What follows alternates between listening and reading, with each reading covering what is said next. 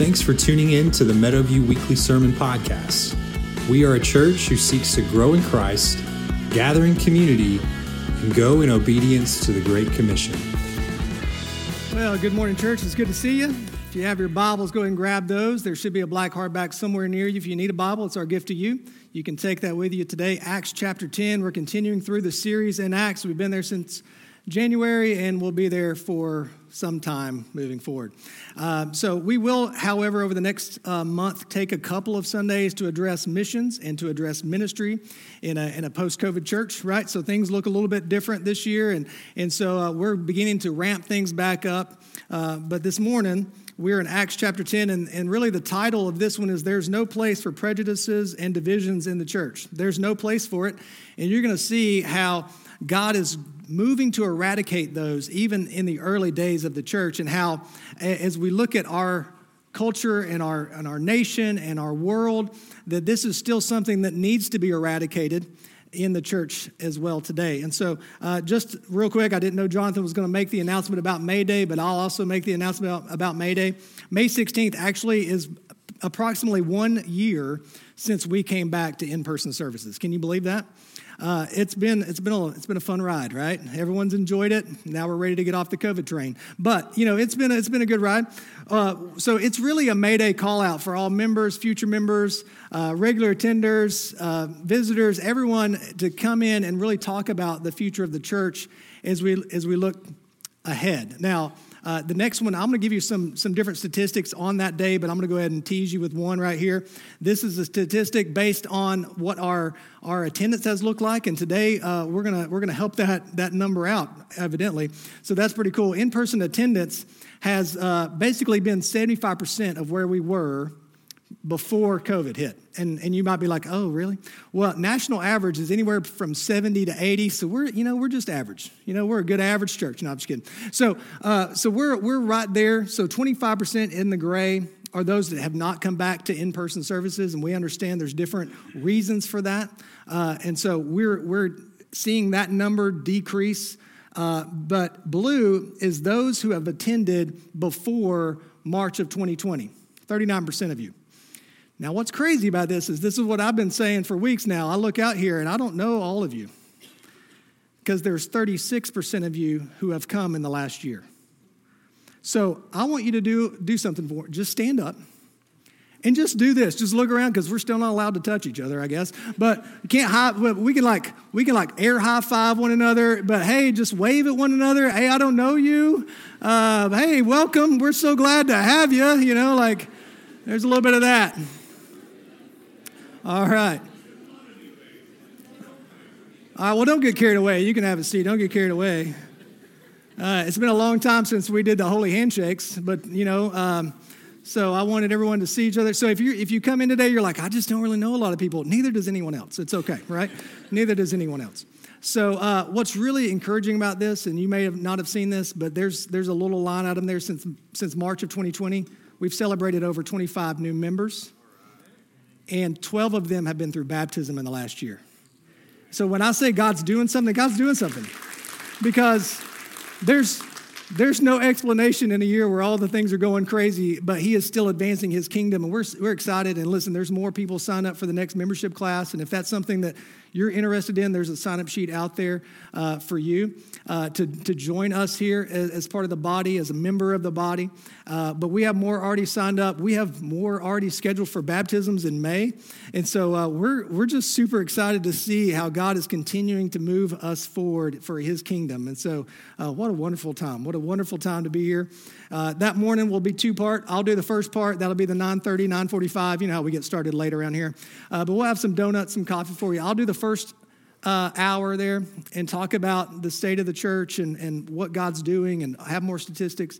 And then the second hour will be our graduate recognition Sunday, but also uh, we have a baptism scheduled that day, a day of celebration, and, and really a day to recast vision on the fact that we are to be a generation and a church that hands the baton of faith off to the next generation. Because all the statistics that I've been looking at says that what COVID has done is it's even furthered the gap between the amount of kids who stay in church after they graduate. Now, when I was a youth pastor for, you know, almost 20 years, that statistic was 1.5, roughly one out of 10 kids stay in church after they graduate. But now there's another statistic that's creeping up, and there's 22% of kids who graduate who don't just walk away from church, they walk away from their faith entirely. And so we're seeing those numbers increase as, as there's more and more separation taking place and, and less activity and less discipleship. And so it's a morning to talk about the purpose of the church in discipling the next generation, the advancement of God's kingdom. And that's what we're going to talk about today. So let's get back to God's word. It's about advancing God's kingdom. There's no place for prejudices and divisions in the church. So if you have your Bibles, you'll see there in the last verse of chapter 9, verse 43, it says, And he stayed in Joppa for many days with one Simon, a tanner. Now, if you're reading that culturally, or if you're a teenager, uh, you might think, oh, this is, a, this is a, a beach house, and he's staying with a guy that's known in town for laying out in the sun. That's not, that's not what that means at all. In fact, it means that he takes skins from uh, dead animals and he turns them into leather. So, like, he's kind of in that trade. And if you're a Jew and you see this, that's a lot of death and that makes it unclean. So, you don't want any part of that. But see, Peter is already beginning to see these divisions and these prejudices kind of be removed in his life because God wants to do something in the church to advance his kingdom. And sometimes he has to put us in uncomfortable situations to take away the prejudices that we hold in our heart from our culture, from our backgrounds, from our understandings, so that He can use us to advance His kingdom. And that's exactly what's about to take place. I don't have to tell you that this is a hot topic sermon because there are all kinds of prejudices in our world right now. The word prejudice means to prejudge, uh, to prejudge based on preconceived opinions that's not based on reason or actual experience, but, but on cultural, ethic, political, religious, and even racial biases. And what we've seen over the last several months, years, we've seen a division that is being driven between brothers and sisters in Christ. And these divisions can range from anything from political divisions to whether or not to wear a mask, to whether or not to get a vaccine, race issues, social injustice. And so there's all these divisions being driven into the lives of, of those who would call themselves Christians. And so what happens is, if we're not careful, we begin to see people as opponents. Oh, they don't believe what I believe. They don't, they don't hold the same values that I hold. As one pastor said, right now the political process is built upon accentuating our differences and keeping us blind to the fact that others who have different opinions, practices, beliefs, and political affiliations are not enemies to defeat, but rather people made in the image of God who are loved by God and who God wants to have a personal relationship with. Listen, we are not here to have enemies. And when God wants to eradicate prejudices and divisions in the church, He does that in our hearts first so that He can advance His kingdom to every nation, tribe, and tongue. And if we hold on to these, we're hindering that movement. So Peter's hanging out with this guy who lays out in the sun a lot. No, he's hanging out with some Simon, a tanner. And he's there, and he's about to be used by God in a mighty way to unlock the key to the Gentile church. And as we get into Acts chapter 10, we see that the reason Cornelius is such an important character in the book of Acts is because we are all here, those of us who are Gentiles, because God opened up the door to the Gentile nation to come in to the kingdom. When it comes to us being a witness, which is what we've talked about over and over and over in Acts, God wants to use us as a witness to further his kingdom. When it comes to being a witness in the world full of divisions and prejudiced attitudes, we need to be the reason someone loves Jesus and not the reason people hate Christians. We need to be the reason people fall in love with Jesus. So I'm going to give you three areas of concern and then how God is going to eradicate that in the story with Peter and Cornelius. So here's three areas of prejudice and divisions that need to be eradicated. Number one, racial and ethical prejudice and divisions. Now, we'll get into this here in just a second, but it's pretty self explanatory that there are things that range from skin color to cultural heritage to language to dress, you name it, that cause us to have prejudgments on people. So let's take, for instance, someone comes in and they've got their baggy jeans around their, uh, their hip area here and they're showing their underwear, how many of you would have a preconceived judgment on that person? I didn't really want you to show hands, but hey, good for you. Wait, I'm just glad you feel comfortable, right? Yeah. It's, it's a safe place, Jeff. It's a safe place.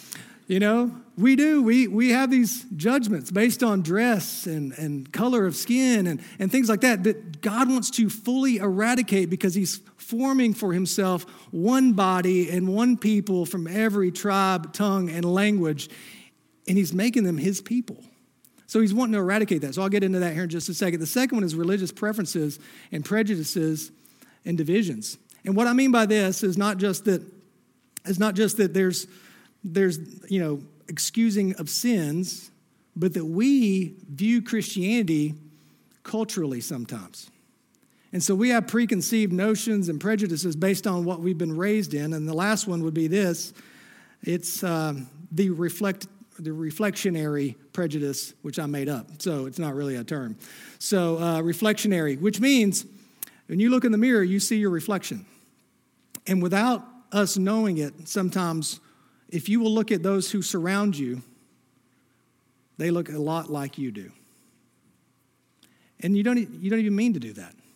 But you begin to surround yourself with people who think like you, hold the same political values as you. You surround yourself with people who dress like you, who act like you, who have the same hobbies as you. And we begin to do this unintentionally, but then we begin to alienate those that God could bring into the kingdom through diversity. So, number one, as we, sex, as we get into this section of scripture here, um, you're going to see how Cornelius is brought in, and he's of a different ethnic background. He's a Roman centurion. He's there. He's a Roman who oppresses the Jews. We're going to see how Peter in verse 34 is going to say, uh, So Peter opened his mouth and said this Truly, I understand that God shows no partiality, but in every nation, everyone who fears him and does what is right is acceptable to him. So, this would address the religious preferences. There's people from every tribe, language, and tongue, different countries. Now, if you were to go and be in a worship service this morning in Haiti, uh, I can guarantee you that that worship service will look a little bit different than our worship service did this morning. And as long winded as I might be, it, it won't even touch how long they're in worship this morning, okay? Because they get up when the rooster crows and they just keep going. And uh, it just looks a lot different than, than how we function on a Sunday morning. Now, when we travel to Germany and pray for our German brothers and sisters, the church there that we uh, dearly love, I'm, I'm under the understanding they're still under quarantine, they're still, they're still shut down. And so pray for them as they struggle to figure out how to gather together as the body of believers. But if you go to Germany, I can, dare, I can guarantee you that the German brothers and sisters participate and do things differently in their culture than we do in our Southern culture of Christianity. And if we go in with preconceived notions and prejudices, we'd be like, oh, I didn't know good Christians did things like that. And so it's a little bit different. And then the last one is reflectionary. Real quick, Gandhi shares in his autobiography that in his student days in England, he was deeply touched by reading the Gospels and seriously considered becoming a convert to Christianity, which seemed to offer a real solution to the caste system that divided his people in India. Look, there's all these divisions. This, this seems to be the answer as he reads the Gospels. And so one Sunday, he attended a church service and decided to ask the minister for enlightenment on salvation and other doctrines. But when Gandhi entered the sanctuary, the ushers refused to give him a seat and suggested that he go elsewhere to worship with his own people. He left there and never came back. He says, if Christians have caste differences also, I might as well remain a Hindu. We may not realize it, but in our communication of our witness of Jesus Christ, 35% of that is verbal and 65% of that is nonverbal.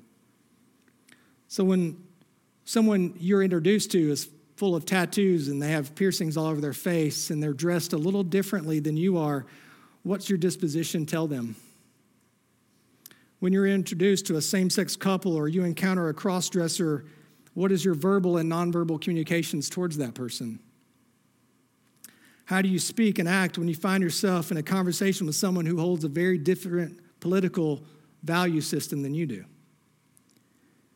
How would you respond if you were to find out that a Muslim family was moving into the door, the house right next door to you? You see, sometimes God wants to put us in uncomfortable situations so that He can use us to further His kingdom. And to do that, He has to eradicate the prejudice and the divisions that we hold in our heart. So let me pray, and we'll finally get to Acts chapter 10, okay? Father, I thank you so much for your word. Your word is life. Your word is breathed out by you. It is good for correction, it's good for understanding, it's profitable. This morning, I pray, Lord, that it would be profitable to us, that our hearts would be open, that you would find the, the soil of our hearts to be fertile ground, that, Father, the word of God would be, would be implanted in us, and that it would produce a fruit, some 60, some 70, some 100 fold. God, that you would begin to do a mighty work in our midst because you want to use us to further your kingdom. Father, today as we come in here and as we worship, Lord, if there's sin in our hearts that we have had exposed by your word, Lord, help us to lay them down and to repent because you are a forgiving God. Lord, we love you. We thank you for your word. In Christ's name, amen. First thing, Christ is working in our hearts to eradicate prejudices and divisions in the church through humble openness to others. Humble openness. So here we go. Starting verse 1 At Caesarea, there was a man named Cornelius, a centurion of what was known as the Italian cohort, a devout man who feared God with all his household, gave alms generously to the people, and prayed continually to God. About the ninth hour of the day, he saw clearly in a vision an angel of God come in and, and say to him, Cornelius. And he, st- he stared at him in terror and said, What is it, Lord? And he said to him, Your prayers and your alms have ascended as a memorial before God. And now send men to Joppa and bring one Simon, who is called Peter. He is lodging with, a, with Simon, a tanner, whose house is by the sea. When the angel who spoke to him had departed, he called two of his servants and a devout soldier from among those who attended him and having related everything to them, he sent them to Joppa. The next day, verse 9, as they were on their journey and approaching the city, Peter went up on the housetop about the sixth hour to pray. And he became hungry and wanted something to eat. But while they were preparing it, he fell into a trance and saw the heavens opened and something like a great sheet descending, being let down by, by its four corners upon the earth. In it were all kinds of animals and reptiles and birds of the air. And there came a voice Rise, Peter, kill and eat. Now, this verse right here is every hunter's life verse, right? I mean, you've got it written somewhere on your gun, I'm sure. So, verse 14, but Peter said, By no means, Lord, for I have never eaten anything that is common or unclean. And the voice came to him again and a second time What God has made clean, do not call it common. This happened three times. And the thing was taken up at once to heaven. I like to call this the pigs in the blanket section of Scripture. And uh, what we see here is that God is working to eradicate prejudice, attitudes, and divisions that exist that are hindering the advancement of his kingdom. And so he's doing it by reaching out to two very different men in pretty much the same way. He's opening up their hearts in, in humility to what God has for them. You've got Cornelius, Verse 2 A devout man who feared God with all his household, gave alms generously to the people, and prayed continually to God. What's interesting about Cornelius is he is not in the church, but he is a devout man. He's praying, he's trying his best to be religious, he's going through the motions. He even wants to be such a good dad that he's doing these things in his household so his kids are raised into Christian home. But as one pastor said, just because you're in church doesn't mean you're in Christ. And so you need to be careful that you're not just a devout person who follows rules that have been handed down to you based on the cultural Christianity that you were raised in, but that you are actually someone who has surrendered their heart and life to Jesus Christ. But this man, Cornelius, he's a praying man. Look at what it says in verse 9 about Peter. The next day, as they were on their journey and approaching the city, Peter went up to the housetop about the sixth hour to pray. These are praying men. When God wants to speak to us, he wants to speak to us through His Word. And for us, for us to understand what God has for us in His Word, we got to be able to spend time with Him in prayer. Genuine prayer humbly opens up our hearts, not to get God on our agenda, but for us to get on His agenda. When we pray, we're not trying to just bring things to God and say, Here's all the things I need. I need you to help me out here. I need you to do these things for me. No, when we pray, when we humbly open our hearts up to God, we come to Him and say, All right, I realize that I'm doing my life this way. If you need to step in here and stop things because of what's going on, get me on your agenda. Get me on your page, God. This is why Jesus teaches so much about prayer in the Sermon on the Mount. So if you have your Bibles, hold your finger there, flip over to Matthew chapter 6. Now, as Jesus teaches the Sermon on the Mount, he's teaching this in such a way that is to reveal to them that, hey, the law isn't good enough. You can't be righteous based on how well you follow the law. You only find righteousness in Jesus Christ and submitting your life to Him. So, when I taught through this several years ago, I had the tagline, it's better to be righteous than right, because you can do all the right things and still not have Christ and still not be righteous. So, better to be righteous than right. So he gets to this point, Matthew chapter 6. This should be somewhat familiar for many of us, starting verse 5. And when you pray, you must not be like the hypocrites, for they love to stand and pray in the synagogues and at the street corners, that they may be seen by others. Truly I say to you, they have received their reward. But when you pray, Go into your room and shut the door and pray to your Father who is in secret.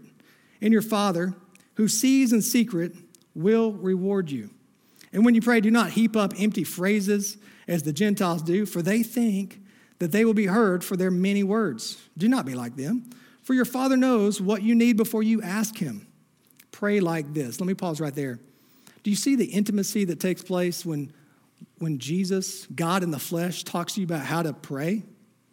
When Jesus talks to us about how to pray, because we pray to the Father through the Son by the power of the Holy Spirit, he's saying when you pray, this is an intimate conversation. This is a this isn't just saying words when you sit down at your at your meal or words when you go to bed. This is a time for you and God to be on the same page. And so when you do this, don't be like the hypocrites. Don't be up there just praying so everybody can hear you. Don't do all of that. Don't don't don't do all these, you know, Christianese words. You don't have to do all that. God knows what you want.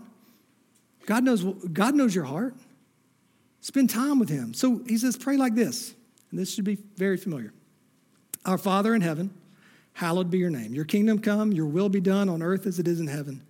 Give us this day our daily bread and forgive us our debts, as we also have forgiven our debtors. And lead us not into temptation, but deliver us from the evil one. Sound familiar? There's a, there's a humility that takes place here. Number one, there's, there's humble adoration. Hallowed be your name. Holy, holy, holy I am about to bow my knee before the God of the universe who holds all things in his hands. He controls all things, he's sovereign over all things. God, you're a holy, holy God, and it is by your son's sacrifice and his work of, of atonement that I'm even allowed to speak to you right now. And so I come in here and I bow before you because you're a holy God. Humble adoration when you pray. Then humble submission not my will, but your will be done. God, I come and you're a holy God and you know all things, and, and I have such a finite understanding of the world and things, and I know that I come in here with, with scars on my heart, and I know I've been wounded, and I view people with prejudices and divisions, and God, you know that there's things in my life that I need re- to repent of. So, God, get me on your page. Then, humble supplication. Give us this day our daily bread. Help us God, we thank you. For, please forgive us, but help us to forgive others. Help us to be the reason people love Jesus. Lead us not into temptation, but deliver us from the evil one. We are in desperate, humble need. So, my question as we just graze the surface of this section of Scripture are you someone who's known as a person of prayer? Are you someone who bows your knee before a holy, holy God in humble openness to whatever he says to you? Because God wants to speak to us through his word, and he wants to lead us by his presence. So, a devout man, verse 2, who feared God with all his household, gave alms generously to the people, and prayed continually to God. Verse 3 About the ninth hour of the day, he saw clearly in a vision an angel of God come in and say to him, Cornelius. I love this. And he stared at him in terror. Would you not do the same? What is it, Lord? And he said to him, Your prayers and your alms have ascended as a memorial before God, and now send men to Joppa to bring one Simon who is called Peter. What is interesting about this is that God is at work in the hearts of people, and we don't know who he's working on. We can have a preconceived notion, we can have a prejudice, we can have divisions, but it doesn't change the fact that God is working in people's hearts that we don't even know. And the angel doesn't present the gospel. What does the angel say? I want you to send for this guy because he's a messenger. He has the gospel. Listen, church, God wants to use his church to give his message to those who are perishing. This is his plan A, like we talked about last week. This is it. He wants to use his church to advance his kingdom.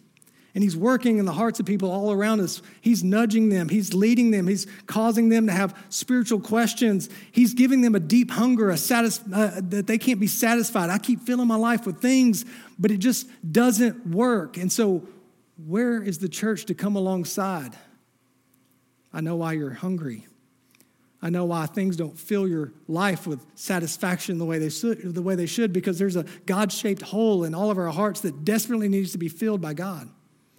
I was reading the story this week about a missionary in a dangerous part of the Middle East, and uh, he started having an underground church.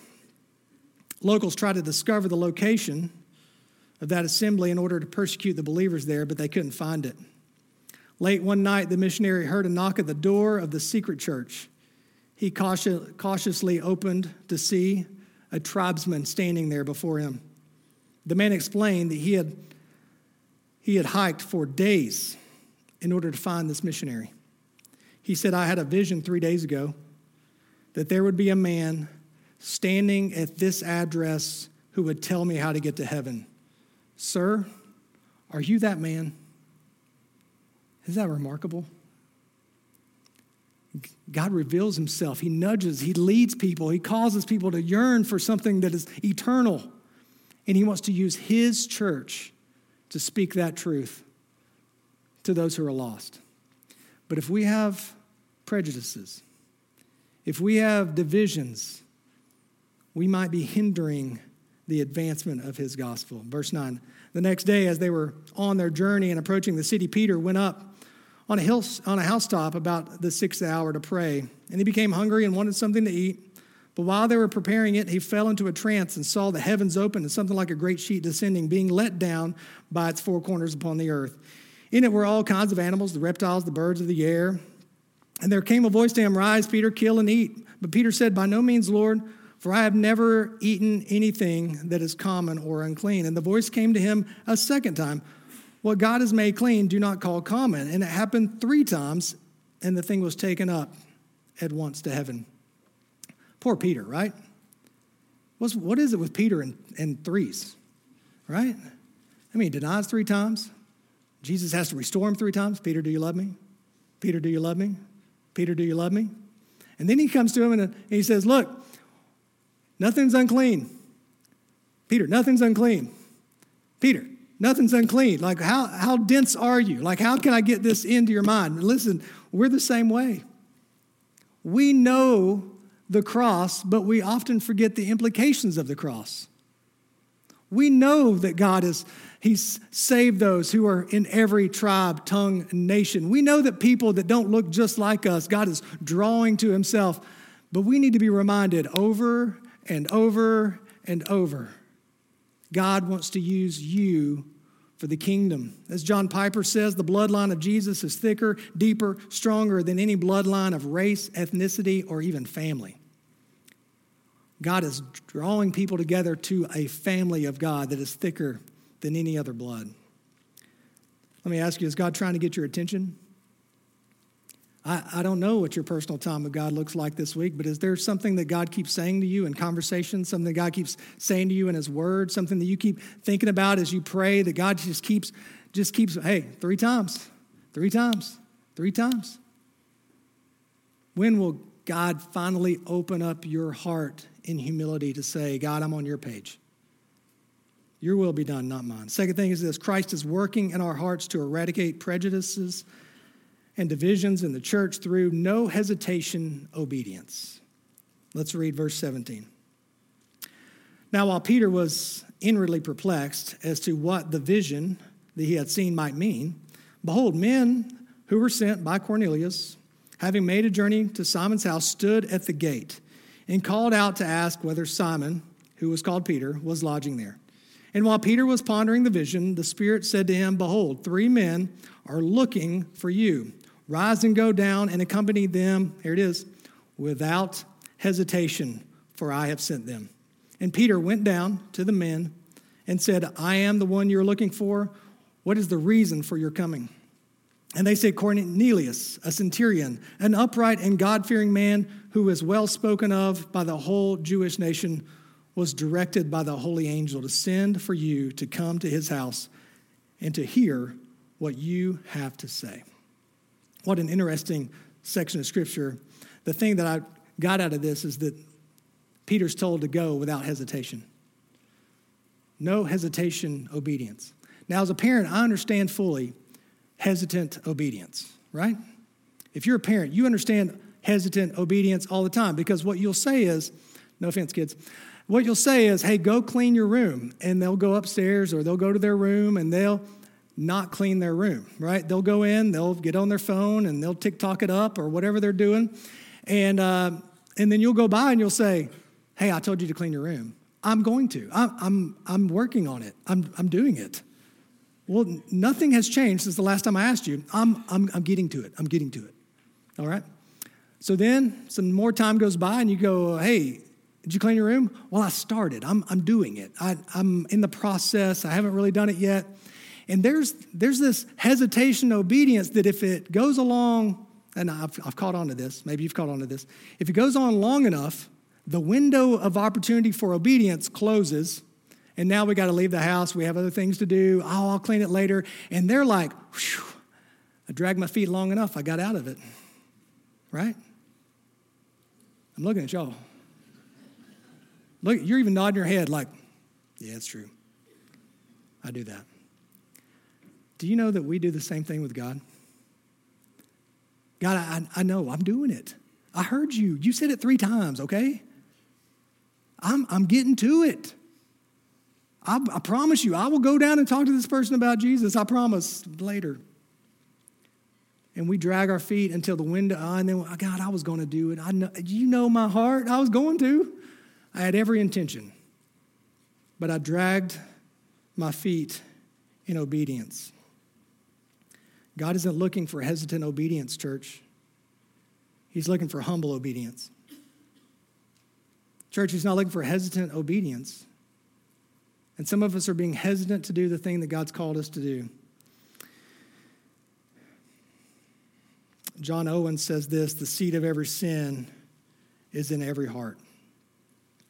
Our hesitancy to, be obey, to obey might be the biggest obstacle for the growth of the kingdom. It's not that we don't want to, it's that we're just hesitant to. We're dragging our feet to the call that God's placed on our lives. Third thing, last thing Christ is working in our hearts to eradicate prejudices and divisions in the church through hospitable openness to others. A hospitable openness. Now, God not only wants you to open your heart and humility to those who are different than you, but He also wants you to open your home and hospitality to those who are different than you. So let's read verse 23. So he invited them in to be his guest. The next day he rose and went away with them, and some of the brothers from Joppa accompanied them. And on the following day they entered Caesarea. Cornelius was expecting them and had called together his relatives and close friends. Now, when Peter shows up, there's a whole party. There's a whole bunch of people waiting on him. When Peter entered, Cornelius met him and fell down at his feet and worshiped him. Peter, lifting him up, said, Stand up. I'm a man. I, I too am a man. And as they talked with him, he went in and found many persons gathered. And he said to them, You yourselves know how unlawful it is for a Jew to associate with or to visit anyone of another nation, but God has shown me that I should not call any person common or unclean. So when I was sent, uh, so when I was sent for, I came without objection. Hmm. I asked then, why you sent for me? Verse 30. And Cornelius said, Four days ago, about this hour, I was praying in, in my house in the ninth hour, and behold, a man stood before me in bright clothing and said, Cornelius, your prayers has been heard, and your alms have been remembered before God. Send therefore to Joppa and ask for Simon, who is called Peter. He is lodging in the house of Simon, a tanner by the sea. So I went for you at once. So I sent for you at once, and you have been kind enough to come. Now, therefore, we are all here in the presence of God to hear all that you have been commanded by the Lord. So, verse 34 So Peter opened his mouth and said, Truly, I understand that God shows no partiality, but in every nation, anyone who fears him and does what is right is acceptable to him. As for the word that he sent to Israel, preaching good news of peace through Jesus Christ, he is Lord of all. Let's stop right there. He is Lord of all. So Peter makes it to this guy's house and he's invited a whole bunch of people to welcome Peter. Peter, we got you here for a reason. What does God want us to know? Let me ask you, what does it look like when you invite people to sit around your table? What does it look like? Is there diversity? Who's invited to sit at your table? Do you invite people to sit at your table to hear about the Word of God? Do you invite people to sit around your table to be brought into the kingdom of God? See, a lot of times we like to use our table to invite people to dinner for ministry, and ministry is great. We want to invite people in. Ministry happens inside the church. This is the difference between ministry and missions. Ministry happens inside the church. I want to bring people in from the church, disciple them, talk to them, uh, fellowship with them. We, we're pretty apt to do that. Let's, let's use our table for ministry. But what if God wants you to use your table for missions? Ooh. What if God wants you to ask people to come to your house for the purpose of hearing the word of God, for the gospel to be, to be expounded on? Are you willing to open up your home to those who don't know Jesus? You see, if you humbly open yourself up to God and live without hesitation towards His obedience, towards obedience in Him, you might start being hospitable to others so God can further his kingdom. Let's look at the life of Christ. Let me just go through some verses. Luke chapter 5, 27 through 32. After this, he went out and saw a tax collector named Levi sitting at a tax booth. And he said to him, Follow me. And leaving everything, he rose and he followed him. And Levi made him a great feast in his house, and there was a large company of tax collectors and others reclining at the table with them. And the Pharisees and the scribes grumbled at his disciples, saying, Why do you eat and drink with tax collectors and sinners? And Jesus answered them, Those who are well have no need of a physician, but those who are sick. I have not come to call the righteous, but sinners to repentance. Luke chapter 7, a few chapters later, for John the Baptist has come eating no bread and drinking no wine, and you say, He has a demon.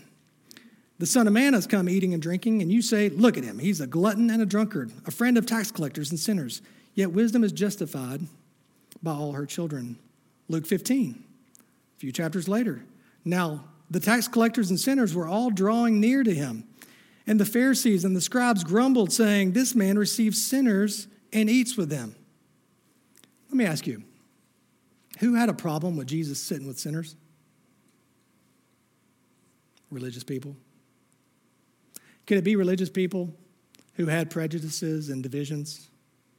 Could it be that they had a prejudice against ethnic and racial dress, language differences? Could it be that they had a prejudice against the fact that they don't follow the religious customs that we follow? They don't, they don't practice what we practice? Could it be that they had a problem with reflectionary prejudice? Uh, they don't look like us. Why does Jesus sit and eat with them? You see, sometimes we make excuses like that too. Well, I can't invite people to my house that don't know Jesus and sit around the table. What would the church people think? I mean, what if I was at a restaurant with some people who we know don't follow God, and somebody from church walked in and they were like, oh, Can you believe that they're eating with them? I can invite them over. I don't know what they'll do or say. They might say a bad word in front of my kids. Then what am I going to do?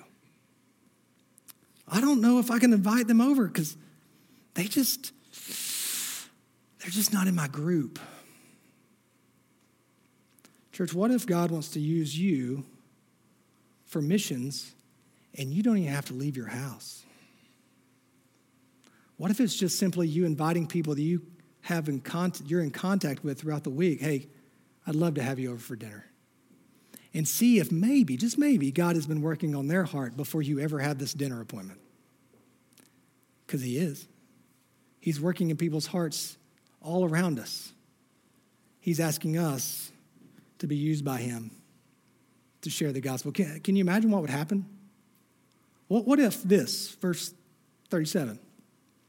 You yourselves knows what happened throughout all Judea Beginning with Galilee, after the baptism of John proclaimed how God anointed Jesus of Nazareth with the Holy Spirit and with power, and went about doing good and healing all who were oppressed by the devil, by, uh, for God was with him.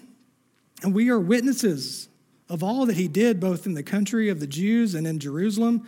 They put him to death by hanging him on a tree, but God raised him on the third day and made him appear, made him to appear not to all the people, but to us who had been chosen by God as witnesses, who ate and drank with him after he rose from the dead.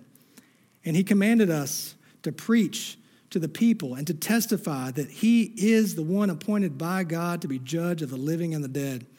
To him, all the prophets bear witness that everyone who believes in him receives forgiveness of sins through his name. Now, get this Peter's in mid sermon. How rude. Well, Peter was still saying these things, verse 44. The Holy Spirit fell and the Holy Spirit just interrupted the sermon. Can you believe that? Can you imagine sitting at your table talking about Jesus and all of a sudden the Holy Spirit show up? Peter was still saying these things. The Holy Spirit fell on all who heard the word. And the believers from among the circumcised who had come with Peter were amazed because the gift of the Holy Spirit was poured out even on Gentiles. Is there anybody you think is just not, not ever going to get saved? man, what if the Holy Spirit was poured out on them? And it happened because you were hospitable.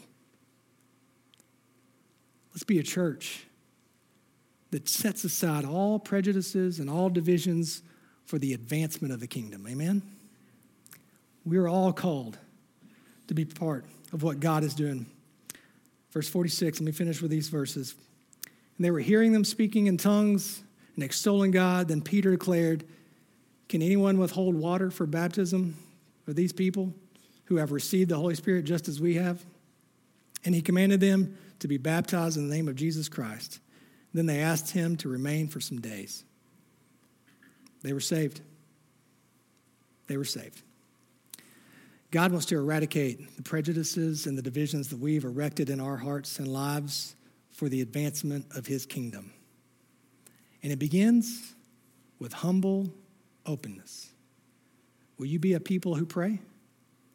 Will you be a people who bow your knee before a holy, holy, holy God and say, Not my will, but your will be done? Change my heart and use me for your kingdom. Help me to be forgiving of those because you've forgiven me so much. Lead me not into temptation, but deliver me from the evil one. Thanks for listening. It is our prayer that this message has helped you grow in your walk with Christ. Go to our website, meadowviewbaptist.com, or subscribe to hear more sermons like this, or to get more information about how to be involved at Meadowview Baptist.